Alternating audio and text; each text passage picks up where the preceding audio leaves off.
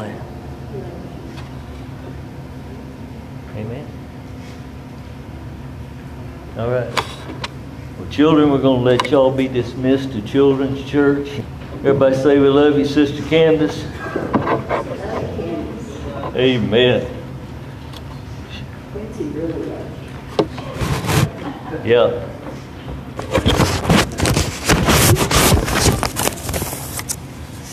Oh, hallelujah to the Lamb. It's a good day. It's a good day. Praise God. Well, I like to start with this because I need it. So hold your Bible up. E version or tree version, paper or electronic. Say this out loud with me. This is my Bible. It's God's holy word. I am what it says I am. I can have what it says I can have. So I boldly confess. My mind is renewed. My body is healed. I'm saved by God's grace and live by His Spirit. In Jesus' name. Hallelujah to the Lamb. There is a story in Mark chapter 5. It's also in the Gospel of Matthew and Luke. But it's about a man who's possessed by what the Bible says is a legion of demons. And you can kind of do some research on that. A Roman legion could be as many as up to 2,000, and it Scripture really kind of bears that out. Just throw this out because you may go and read the account in Matthew. Matthew is the one who says that there were two men. And Scripture doesn't tell us anything about the second man. So I'll just give you Wilsonology. I don't believe that the man accepted Christ. For some reason, he either ran or rejected what was being offered. He didn't change, and his story was lost, just as he was lost. But now let me just give you a little bit of background. Jesus in Mark chapter 4 had just taught the parable of the sower sowing the seed, which of course is the Word of God. That's a whole different sermon. And after that, Jesus tells his disciples, Go to the other side of the lake. Or you, if you read the scripture, it's always interesting to me. There's, there's two or three names. Uh, you have uh, Lake Tiberias, uh, Lake Gennesaret, the Sea of Galilee. It's all the same body of water. But Jesus tells them, go the other side of the sea. And of course, there's a storm, but then Jesus calms the storm and they arrive on the other side. Here's the importance of that that wasn't just a whim where Jesus said, I think I'm kind of tired of being over here on this side of the lake. I think I'll go the other side. The Bible tells us Jesus only did things that the Father said for him to do. He only said those things the Father gave him to say. He only went where the Father wanted him to go. So, what does that tell us? That tells us that God went to great lengths for someone who was on the other side of that lake. The man that is often called the madman of Gadara or the demon possessed man.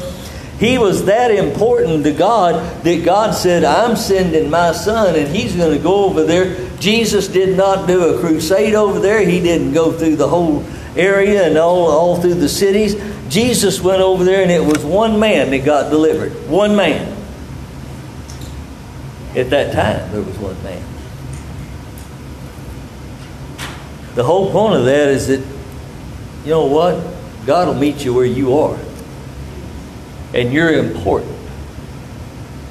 Important enough that you're in this service. Important enough that God's Holy Spirit is stirring already and speaking to us. So now, Jesus and his disciples, they arrive on that shoreline in the country of the Gadarenes. A man comes out of the tombs. You know, we're never given his name. I always thought that was kind of interesting. But he comes out of the tombs, and, and tombs, it, it's the graveyard, y'all. They didn't dig down into that rocky ground, they, they actually built above ground tombs or used caves that were already there, but typically it was tombs that they would build from stones, and that's where the dead would be laid. And the Bible tells us a little bit about what's going on with this man. He lived in the tombs. In other words, he lived among the dead. Hmm, we'll get into that. We don't know, but he probably scavenged for food.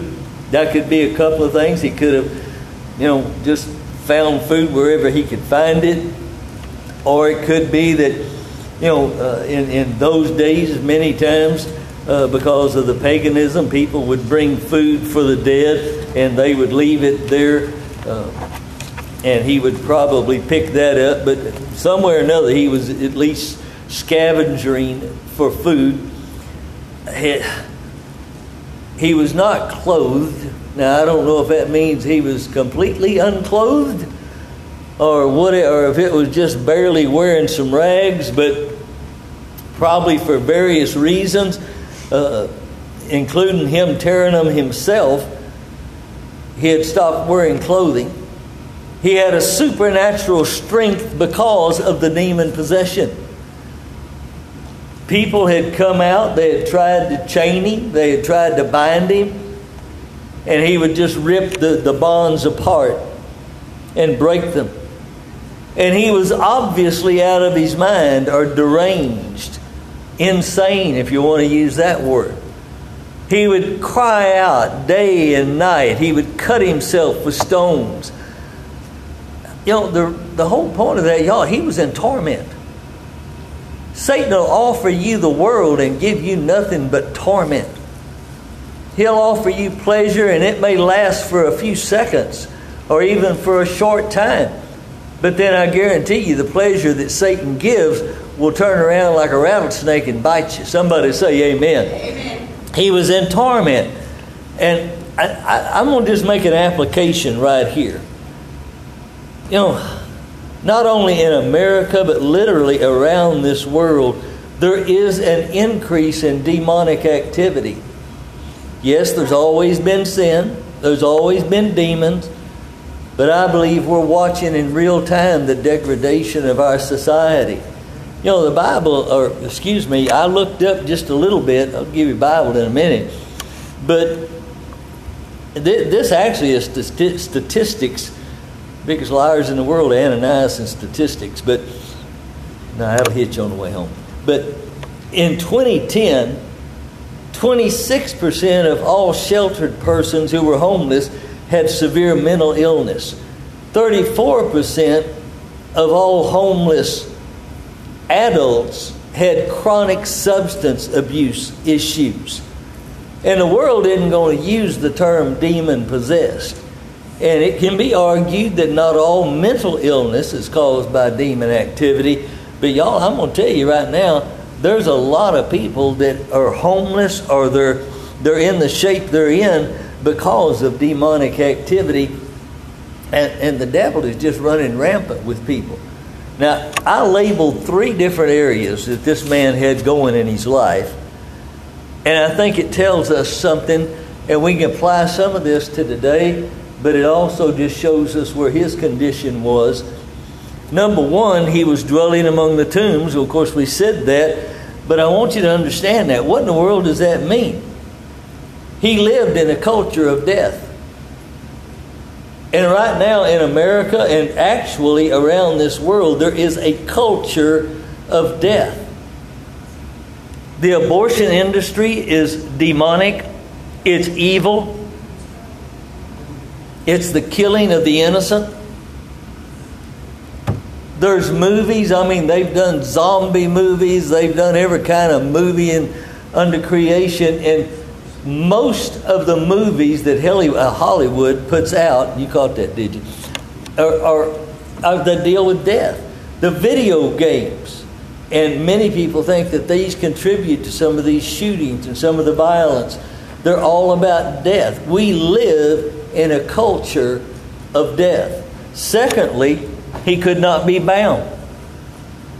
Well, there's a spirit of lawlessness that's prevalent in our world today. I would say it this way unrestrained evil. Unrestrained evil. Even right here in America, we've got certain cities that are right now overrun with mob violence, with what they're calling now smash and grab looting. That's the new shopping spree. Our justice system is completely broken. Criminals are allowed to go free, law abiding citizens are punished. You know, we've got right now, we've got the leaders of some of these cities that defunded the police and now they're screaming for help. A little late. Thirdly, he was cutting himself. And y'all, there's a spirit of self abuse, self mutilation. And I'm going to just put it real simple it's because people are in torment. I don't go a whole lot with psychology, and I'm not against psychologists. It's just that typically they may label a certain situation, they may label a problem, but they really don't have an answer because it's based and rooted in just human experience. Jesus is the only answer. But psychology will tell you that most people that, that do cuttings, that do all of these different things to themselves, it's because they're in torment. Their heart is just, they're struggling. And when they feel the physical pain, the emotional and the, the mental pain seems to lessen. As it was with this demon possessed man, so it is in our world today. I kind of asked this question to myself why would anyone in their right mind take illegal drugs that would probably could be laced with deadly fentanyl? Well, the answer is real simple. Just like the demon possessed man, they're not in their right mind. Why would anyone want to mutilate their own body and pretend they're of the opposite sex? Why would anyone want to give a life altering surgery to their children for the same reason. Y'all, that's not psychological, that's spiritual. And it's a demonic spirit. Don't hate the per- person, hate the demon. Now, the Bible says no man could bind him. And that just simply tells me that you cannot fix these things with human effort. Won't you think about that? You can't fix it with a politician. You can't fix it with, with another government program. You can't fix it with some sort of educational program. It can't be fixed by human effort. The only thing that's going to set people free is the presence of Almighty God. And I got to stop right here because you need to understand that. What was it that got this man delivered? Did, did, did, did all it took was Jesus showing up. All it took was getting in the presence of Jesus. It didn't say they had to go and drag him out of the tombs. Jesus showed up on the shoreline and he ran to meet him. Let me tell you something, y'all. It doesn't matter how many demons are involved. He had at least 2,000 demons in him because there were 2,000 pigs. but uh, it, it, it, doesn't matter how strong the devil's got a hold. It doesn't matter how, how, how long it's been going on. It, it, um, this, this didn't happen one day. You know, he was walking down the street and all of a sudden went just totally berserk and and started ripping his clothes off and running around screaming and all like that. No, no, I guarantee you, this took some time.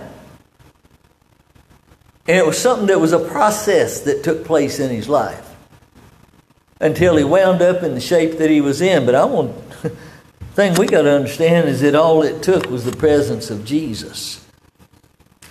All it took was his presence. Now, The Bible tells us that Jesus commanded the demons to leave. I love that. There is no argument with it. They had to go. And there's a great theological question. Why did Jesus allow them to go into the pigs? Now, this is deep and theological, y'all. I have absolutely no idea. And by the way, that's a joke. I figured some of you needed to laugh a little bit. I, I don't know why, but let him go into the pigs. But he went into the pigs, which tells you this was a region mostly inhabited by Gentiles. Because if it had been Jews, there wouldn't have been a herd of pigs. It might have been sheep, but it wouldn't have been a herd of pigs. And the ones who were watching over the animals ran back into the city. Well, where do they go? They don't want to get in trouble for all of the, the pigs getting killed. So, of course, they're going to the people who owned them. And when they get there, you know, they tell them what's going on and what happened.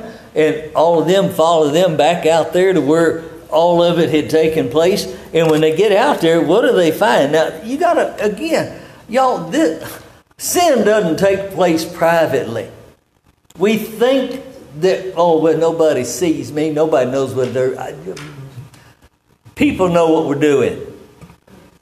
I mean, you may can hide some things for a little while, but I guarantee you, people know what you're doing. You know, I, I remember, and this I kind of in my notes, but I, I, I remember when I first got saved.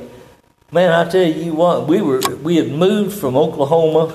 We had lived in Ponca City, Oklahoma which is almost in Kansas, and we had moved down to uh, uh, Bridgeport, Texas, and we were living there. I was still living with mom and dad at that point, and uh, Judy and I weren't married yet. And I remember because in in Oklahoma, where I finished high school, I mean, there were a lot of times. I, I guess I never really thought about it, but you know, I probably thought, oh, nobody knows, you know, what I'm doing, and nobody knows the stuff that's going on. Y'all, that you're lying to yourself when you say things like that. Because I guarantee you, everybody knew about me. And everybody knew about my reputation in school, and they knew the crowd that I was running with, and, and the mess that I was getting into, and all of this kind of thing. And, and so, I mean, for me, you know, I, I'm kind of oblivious to it, but they all knew it. And we went to a, a, large Baptist church at that time. It's called Second Baptist. That's catchy. I mean, there's First Baptist, so they won't be Second Baptist. And you know, but it was a large church, several hundred members there. And I remember, uh, now we're, we're moved from there. We're, we're living now in Texas, and my sister is older sister is still living in, in in, in Oklahoma, and so I, I, go up there, and I'm I don't know why I went up there. I guess I was just visiting her, but God had a plan because I remember getting up there and, and I wanted to go to church with them. And so we went to Second Baptist, and I remember getting just, I'm just blessed by the service. And I mean, it's amazing when you get saved that, you know, all of a sudden these preachers, they start making sense. And all those scriptures that you used to kind of go, huh? You know, all of a sudden they make sense. And, and it, was a, it was just a good service. Do I remember all of it? No, I don't. But I remember it was just a blessing. And for some reason or another, I remember just kind of the Holy Spirit stirring me. I didn't tell them I was going to a Pentecostal church down there, but anyway, I, the Holy Spirit was kind of stirring me, and I, I just I didn't plan on it. I just caught myself at the altar call. I just I just was headed towards the front. And when I got up there, the pastor was a wonderful man of God. He was just very gracious, and I remember I don't remember exact words, but I said something to the effect of you know, I'd, I'd like to just share my testimony. I'd like to share what God's done in my life. And again, it never dawned on me. I guarantee you that pastor knew exactly who I was and what my life was like.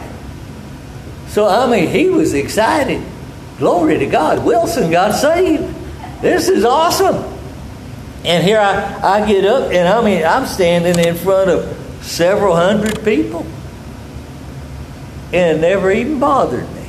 That was the amazing part. And I remember getting up there, and I, I don't remember what I shared, And it probably it it was just three or four minutes worth was about all it was, but I gave my testimony. I gave my testimony. And y'all, I still remember that.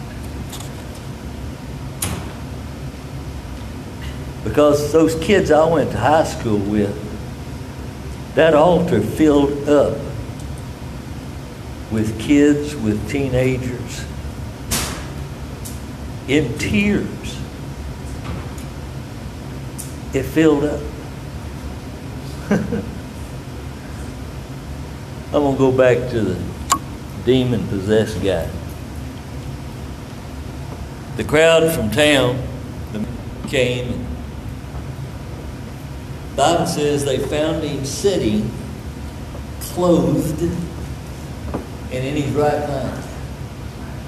You know the part that really always kind of gets me every time I read that? I think of it, I guess, almost every time I read that. It didn't bother y'all because you had to know it because you had your herdsmen out there and you had your pigs out there and this stuff's been going on for no telling how long where you've got this guy out running around out in the tombs and yelling and screaming and crying and the herdsmen would hear it at night when they were trying to get the pigs still and all this kind of thing and here he is out there running up and down in the tombs and screaming and cutting himself and and going just totally crazy and being totally crazy. And that doesn't really bother them. But when they get there and the guy's sitting at Jesus' feet and he's got his clothes on and he's in his right mind, that bothers them. I, you realize this world is upside down and sideways? Yes. Evil is called good, good is called evil, right is called wrong, wrong is called right. The world's crazy.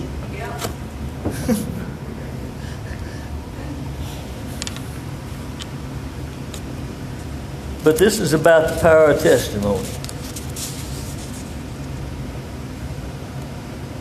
And where does that part come in?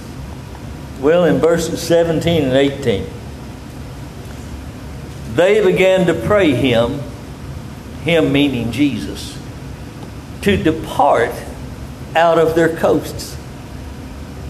And when he was come into the ship, he that had been possessed of the devil prayed that he might be with him.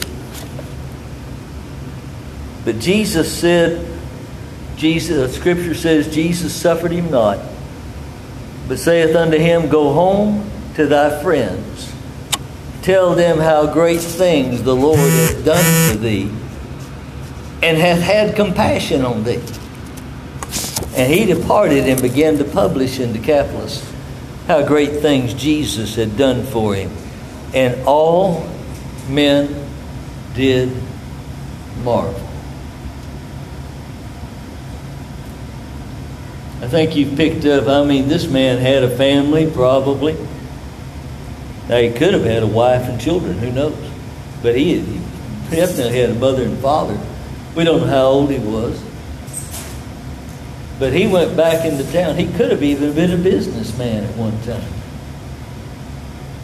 Because he, it just kind of gives the sense that there were a lot of people he knew. And it says that he went back into Decapolis. and he began to share his testimony.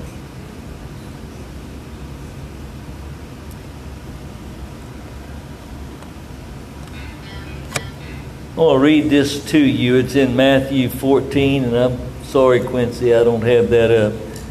Matthew 14, 34 through 36. Now, this is sometime later in Jesus' ministry. And his disciples had been back on the other side of Sea of Galilee. And now it says, when they were gone over, they came into the land of Gennesaret. And when the men of that place had knowledge of him, they sent out into all that country round about and brought unto him all that were diseased and besought him that they might only touch the hem of his garment. and as many as touched were made perfectly whole. Now, y'all, it takes a little bit of digging. Because in the different gospel accounts, there's different names given. I believe in what we read in Mark, it uses the term Gadarenes. It may use that name, it may use Gennesaret, it may use Gadara. And as it was when Jesus sent him back home, it uses Decapolis. Is somebody confused? No. It's all one region.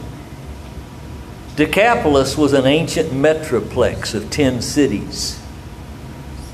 So, what I want you to think of is like this. What about for us, Chicago, Illinois? In Chicago, you can look this up, do your Google due diligence. The principal cities that comprise Chicago are Chicago, Naperville, Elgin, Gary, Evanston, Des Plaines. And there's a whole list of townships that are all part of that metroplex. Same thing with St. Louis, Missouri. You've got St. Louis, St. Charles, Centralia, and then a whole lot of smaller suburbs, townships that make up the whole greater St. Louis area. Well, why in the world is that important for us to know? It's important for us to know because the Bible didn't get confused. And when you really look all that up, what you wind up understanding is that Jesus sent this man back into the cities, back into where his family was, back into where all of these people that he knew were. Yeah, I, I'm, I'm going to say this just real quick. There's some people you can go testify to, and that's where you leave it. Because they'll try to pull you back into the lifestyle that got you crazy in the first place. Amen? But you can go testify to it. And Jesus sent him back in, and he began to share. And remember, Scripture tells us, oh, they wanted him to leave. Get out of here, Jesus. You're, you're messing stuff up. I mean, you just ruined a whole lot of bacon. Amen. But the, the point is this sometime later, and it could have been weeks, it could have been a, a month or so, but sometime later in, in that, uh, in Matthew chapter 14, they had come back over into that region, into the same area. And now, when they found out Jesus was there, instead of trying to get him to leave, now they're bringing people to him that are sick. Now they're bringing people to him that need to be delivered. Now they're bringing people to him that, that, that have demons in them. And, you know, Scripture doesn't go into all of that, but I, it just tells us now they're bringing them to him. What in the world made the difference?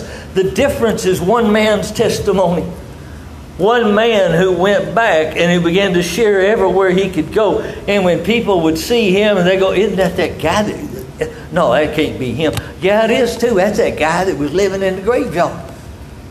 And they knew him. And I guarantee you, it, it, didn't matter whether the man went to Walmart or whether he went to the gas station or whether, okay, maybe they didn't have Walmart, marketplace. But you got the idea everywhere he went, he was sharing his testimony. And here's our message. Y'all, our job is to give you testimony. You don't have to be a theologian. I started a sermon off not too many weeks ago. The antithesis of the presupposition is a diachronic dichotomy. Everybody knows what that means, right? You don't have to be where you got $50 words memorized. You know, you don't have to have a whole lot of degrees. You can have 32 degrees and be frozen. Amen. But y'all, the whole point of it is this. We've got, we've got a testimony we can give. There's a story in Scripture about a, a man who was, was blind and Jesus healed him. And, and later on, here's all these Pharisees and doctors of the law and all of these people, you know, they wouldn't know God with a red hat on. And they're, they're arguing with him and, and, you know, oh, tell us your story again. And, you know, and the man finally looks at him and says, Look, I, one thing I know, I was blind and now I can see. I used to, in other words, I used to be bound and now I'm set free. And he finally asked him, he said, Do you want to get saved too? And then they really did get mad at him. But y'all, we've got to, we've got to give the testimony. And all you need to do is share what God's doing in your life. What happens when you do that? Well, number one, it strengthens your faith. Number two, it gives the devil a black eye. And thirdly, it opens the door and brings to Jesus. Amen. All because of the testimony of one former demon possessed man. Multitudes get healed, set free, and find eternal life. Would you bow your heads, please? Father, I thank you for your word. Lord, I thank you for your presence that's in this place right now.